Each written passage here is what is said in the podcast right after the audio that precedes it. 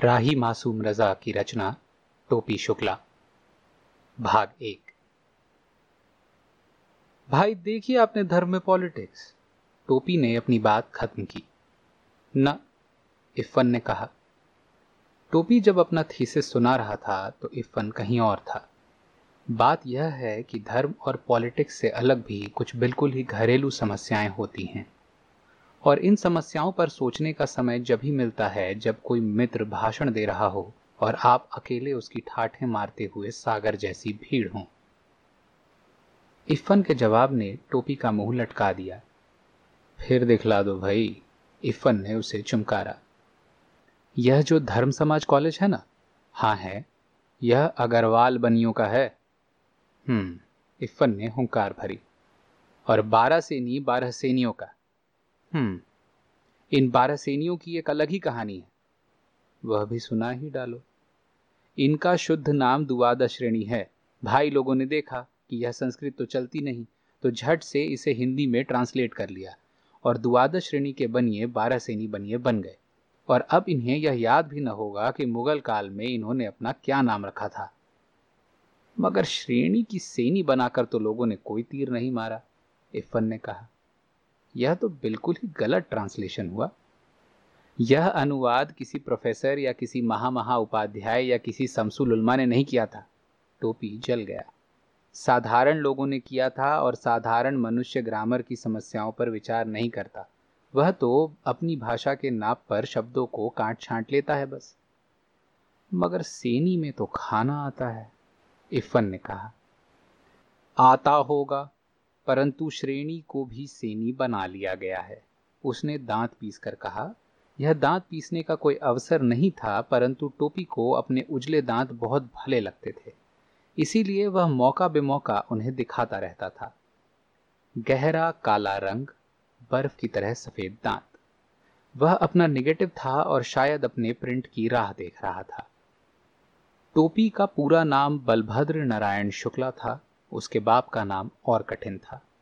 दादा का नाम तो खुद टोपी को भी ठीक से याद नहीं होता था। परंतु जब भी इफ़न उससे कहता, टोपी, यार तुम्हारा नाम शोरफा के मुँह से तो नहीं निकल सकता। तो टोपी जवाब देता, भाई, उर्दू शोरफा के मुँह से न निकल सकता होगा, परंतु हिंदू शोरफा के मुँह से अवश्य निकल सकता है। आप ही का नाम कौन कहे कि बड़ा सरल है? सैयद जरगाम मुर्तुजा अबदी। वाह। मैं जानता हूँ कि प्रोनाउंसिएशन ठीक नहीं हुआ, परंतु मैं उर्दू भाषी नहीं हूँ। यह बात इफ़न को हमेशा चुप कर देती, परंतु एक बात ज़रूर साफ़ हो जाती कि अब कोई केवल शरीफ नहीं रह गया है। हर शरीफ के साथ एक दुमछल्ला लगा हुआ है। हिंदू शरीफ, मुसलमान शरीफ, उर्दू शरीफ, हिंदी शरीफ और बिहार शरीफ। दूर दूर तक शरीफों का एक जंगल फैला हुआ है। यह सोचकर इफ़न सदा उदास हो जाता। परंतु मैं आपको इफ़न की उदासी की कहानी नहीं सुना रहा हूँ, बात हो रही थी टोपी की। यह मैं बतला चुका कि उसका नाम बलभद्र नारायण शुक्ला था, परंतु लोग उसे टोपी शुक्ला ही कहा करते थे। बात यह है कि अलीगढ़ यूनिवर्सिटी, जहाँ मट्टी, मक्खी, मटरी के बिस्कुट, मक्खन और मौलवी के लिए प्रसिद्ध है, वहीं भांत भांत के नाम रखने के लिए भी प्रसिद्ध है। एक साहब थे का। एक साहब थे उस्ताद छुआरा, जो किसी निकाह में लुटाए नहीं गए शायद। एक थे इकबाल हेडेक, एक थे इकबाल हरामी, एक थे इकबाल एटी और एक थे इकबाल खाली। खाली इसलिए कि बाकी तमाम इकबालों के साथ कुछ न कुछ लगा हुआ था। अगर इनके नाम के साथ कुछ न जोड़ा जाता तो यह बुरा मानते। इसीलिए इकबाल खाली कहे जाने लगे। भूगोल के एक टीचर का नाम बहरुल काहिल रख दिया गया। यह टीचर कोई भी काम तेज़ी से नहीं कर सकते थे। इसीलिए इन्हें काहिली का सागर कहा गया। वैसे अरबी भाषा में पैसिफिक सागर का नाम बहरुल काहिल ही है। भूगोल ही के एक और टीचर सिगार हुसैन जैदी कहे गए कि उन्हें एक ज़माने में सिगार का शौक चल रहा था। बलभद्र नारायण शुक्ला इसी सिलसिले की एक कड़ी थे, यह टोपी कहे जाने लगे। बात यह है कि यूनिवर्सिटी यूनियन में नंगे सिर बोलने की परंपरा नहीं है। टोपी को जिद कि मैं तो टोपी नहीं पहनूँगा। इसीलिए होता यह कि जैसे ही वह बोलने के लिए खड़े होते तो सारा यूनियन हॉल एक साथ टोपी टोपी का नारा लगाने लगता। धीरे धीरे टोपी और बलभद्र नारायण का रिश्ता गहरा होने लगा। नतीजा यह हुआ कि बलभद्र को छोड़ दिया गया और इन्हें टोपी शुक्ला कहा जाने लगा। फिर गहरे दोस्तों ने शुक्ला की पख भी हटा दी और यह केवल टोपी हो गए। परंतु एक दिन टोपी ने बड़ी एक्टिविटी की। यूनियन का बजट सेशन था, इन्हें कोई एतराज़ करना था। यह बगल वाले लड़के की टोपी ओढ़कर खड़े हो गए। टोपी बहुत बड़ी थी, इसीलिए इन्हें ओढ़नी पड़ी। लड़कों ने जो इन्हें टोपी पहने देखा तो बहुत बुरा माना।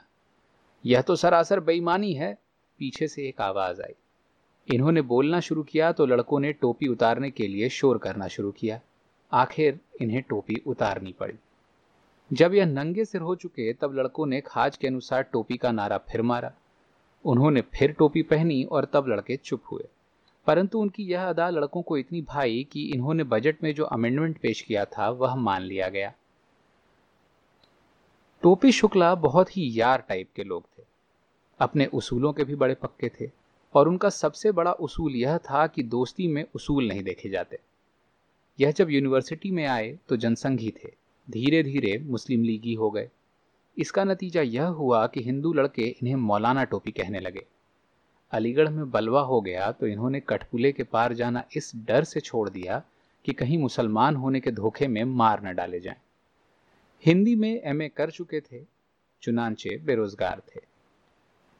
किसी डीएवी कॉलेज में हिंदी की एक जगह निकली तो इफ़न ने अखबार की कटिंग टोपी को भेंट की और कहा, अप्लाई कर दो।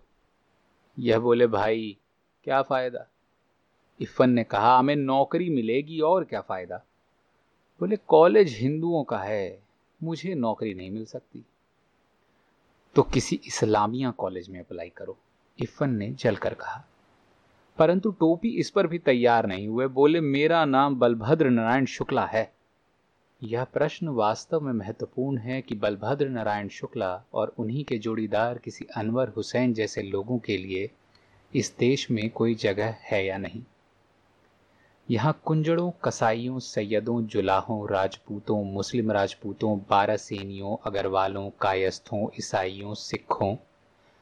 गरज की सभी के लिए कम या अधिक गुंजाइश है, परंतु हिंदुस्तानी कहाँ जाएँ? लगता ऐसा है कि ईमानदार लोगों को हिंदू मुसलमान बनाने में बेरोजगारी का हाथ भी है। धर्म में भी साली पॉलिटिक्स घुसाई है भाई, टोपी ने झल्ला कर कहा। धर्म सदा से पॉलिटिक्स ही का एक रूप रहा है। न सोमनाथ का मंदिर तुम बनवा सकते हो और न दिल्ली की जामा मस्जिद में। तो धर्म मेरा तुम्हारा साथ क्यों देगा? हम्म। खैर, मैं सोच रहा हूँ कि शादी कर लूँ, टोपी ने कहा। इफ्फन टोपी के शुभ या अशुभ विवाह के प्रश्न पर बात करने के लिए तैयार तो बैठा नहीं था, इसीलिए वह चौंक पड़ा। क्या क्या सोच रहे हो तुम? मैं मज़ाक नहीं कर रहा हूँ, टोपी ने कहा। मेरे प्रॉब्लम्स का यही एक हल रह गया है। एक बार शादी कर लूँ, फिर देख लूँगा इस दुनिया को। फिर नहीं, फिर। कोई फ़र्क नहीं पड़ता। फ़र्क नहीं, फ़र्क। बस आप लोग शब्दों के तलवे चाटते रहिए, वह बिगड़ गया। मैं तो अपने विवाह की बात कर रहा हूँ और अब भाषा सुधार की योजना चलाने पर तुले बैठे हैं। मगर शादी किससे कर रहे हो? यह मालूम होता तो मैं आपसे क्यों कहता? टोपी बहुत खफा हो गया। भाई, आप कभी कभी बहुत ही स्टूपिड हो जाते हैं। अबे तो क्या मैं लड़की पैदा करूँ? उससे क्या फ़ायदा होगा? आपकी पैदा की हुई लड़की से मैं विवाह तो कर नहीं सकता। तो मैं क्या करूँ? किसी से मेरा इश्क करवा दीजिए। तुम्हें इश्क करवा दूँ। हाँ। और मैं खुद क्यों ना कर डालूं? ए भाई, खबरदार जोलती सीधी बात की। भाभी के होते इश्क करोगे? वह बिगड़ गया। देखो पंडित बलभद्र नारायण टोपी शुक्ला। इश्क लड़ाने या इश्क करने के लिए तो लड़कियों की कमी नहीं है। मगर यह कोई ज़रूरी नहीं कि जो लड़की तुमसे इश्क लड़ाए, वह तुमसे शादी भी कर ले। इश्क का ताल्लुक दिलों से होता है और शादी का तनख्वाहों से। जैसी तनख्वाह होगी, वैसी ही बीवी मिलेगी। अरे तो क्या यह लैला, मजनू और हीर रांझा की कहानियाँ केवल प्रोपागेंडा हैं? यह कहानियाँ मिडिल क्लास के पैदा होने से पहले की हैं इफन ने उसे समझाया। यानी पॉलिटिक्स साली इश्क में भी घुसाई है। इश्क ठीक कहा ना मैंने। एन जरा गाढ़ी हो गई, तुम अलिफ ही बोला करो। फिर तुम ऐतराज करोगे कि मैं जबान को खराब किए देता हूँ। ना ना ना, फिर मैं कोई ऐतराज नहीं करूँगा इफन ने कहा। तो फिर इश्क करवा दो, टोपी ने कहा। और किसी मुसलमान लड़की से करवा दो तो फिर क्या कहना? मुसलमान लड़की से क्यों? उसे लेकर मैं पाकिस्तान चला जाऊँगा। वैसे तुम्हारे पास तीन रुपए होंगे? रुपए। इफन चौंक पड़ा। हाँ हाँ रुपए। रुपए का क्या करोगे? यार भाई, तुम बहुत डल हो गए हो। रुपए खर्च करूँगा और क्या करूँगा? ए टोपी। इफन की बीवी सकीना आ गई। खाना खाकर जाना। राम राम राम राम, टोपी खड़ा हो गया। भाभी, तुम एक दिन अवश्य मेरा धर्म भ्रष्ट करवा कर दबलोगी कितनी बार कहूँ कि मैं मुसलमानों के घर खाना नहीं खाता? क्यों नहीं खाते? इफन जल गया। तुम तो बड़े प्रगतिशील हो। हूँ तो परंतु आदत पड़ गई है। फिर भी जब घर जाता हूँ तो रसोई में जाने की इजाज़त नहीं मिलती। माता जी मेरी थाली अलग रखती हैं। कहती हैं कि मैं मलेच हो गया। परंतु माँ है कभी कभी प्यार कर ही लेती है। तो प्यार करने के बाद सीधी गंगा नहाने जाती है। एक दिन मैंने कहा माता जी मुसलमानों ने नहा नहा कर गंगा जी को भ्रष्ट कर दिया है। जनाब, वह खफा हो गई और छह महीने तक मुझसे नहीं बोली। और तेरे बाप? सकीना आस्तीन चढ़ाती हुई इफ़न की कुर्सी के हत्थे पर बैठ गई और दुपट्टे से माथे का पसीना पहुँचने लगी। इफ़न ने कलम बंद कर दिया। अब घंटों किसी काम का सवाल ही नहीं पैदा होता था। सकीना और टोपी में गहरी दोस्ती थी, परंतु दोनों में एक मिनट नहीं पटती थी। सकीना हिंदुओं से बहुत खफा रहती थी क्योंकि उसके घर वाले आज़ादी के बल्बों में मारे गए थे। टोपी मैं तुम लोगों को खूब समझती हूँ। यहाँ बैठकर न मालूम कौन से शील हो जाते हो। प्रगतिशील, टोपी ने सहारा दिया। हाँ हाँ अरगति प्रगतिशील होगा कुछ। यह बुई भी कोई जबान है कि बोलो तो जबान छिनाल औरत की तरह सौ सौ बल खाए। वह बात कहो, उपमाएँ क्यों लुटा रही हो? टोपी ने कहा, क्या कह रही थी तुम? अरे तो क्या मैं तुझसे डरती हूँ कि नहीं कहूँगी? सकीना हत्थे से उखड़ गई। कह यह रही थी कि यहाँ बैठकर प्रगतिशील बनते हो, मगर खाल के नीचे हो हिंदू ही। अरे तो मैंने कब कहा कि मैं मुसलमान हो गया हूँ? मैं कोई पागल हूँ कि मेजोरिटी कम्युनिटी को छोड़कर माइनॉरिटी कम्युनिटी में आ जाऊँगा? तुम जनसंघियों के जासूस हो, सकीना ने कहा।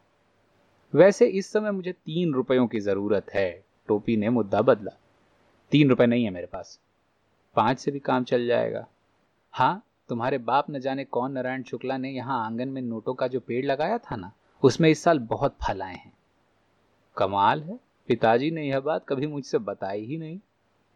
इतना बड़ा कमाल भी नहीं है कि तुम कमाल कहने लगे। सकीना को हँसी आ गई। उसने खूंट में बंधा हुआ पाँच का नोट निकालकर टोपी की तरफ़ बढ़ाया। लो, मगर नौकर होते ही अदा कर देना। लिख रखा भाभी, टोपी ने उठते हुए कहा। सूद समेत एक एक पाई अदा कर दूँगा। और देखो, पैसों का जब बहुत ठाला पड़ जाए तो मुझे एक नौकरी दिलवा देना। जब तक सकीना इस बात का कोई जवाब सोचे, टोपी चलता बना। यह है वह बलभद्र नारायण शुक्ला, जो इस कहानी का हीरो है। जीवनी या कहानी सुनाने का एक तरीका यह भी है कि कथाकार या जीवनीकार कहानी या जीवनी को कहीं से शुरू कर दे। जीवन ही की तरह कहानी के आरंभ का भी कोई महत्व नहीं होता। महत्व केवल अंत का होता है। जीवन के अंत का भी और कहानी के अंत का भी। मैं यदि आपको यह दिखलाता कि बलभद्र नारायण शुक्ला एक पालने में स्याह गोश्त के एक लोथड़े की तरह पड़ा टोए टोए कर रहा है और उसकी कमर में काले नाड़े की करधनी है और उसके माथे पर काला काजल तो संभव है कि आप मुँह फेर लेते कि इस बच्चे में क्या खास बात है। जबकि सच पूछिए तो हर कहानी और हर जीवनी शुरू यहीं से होती है।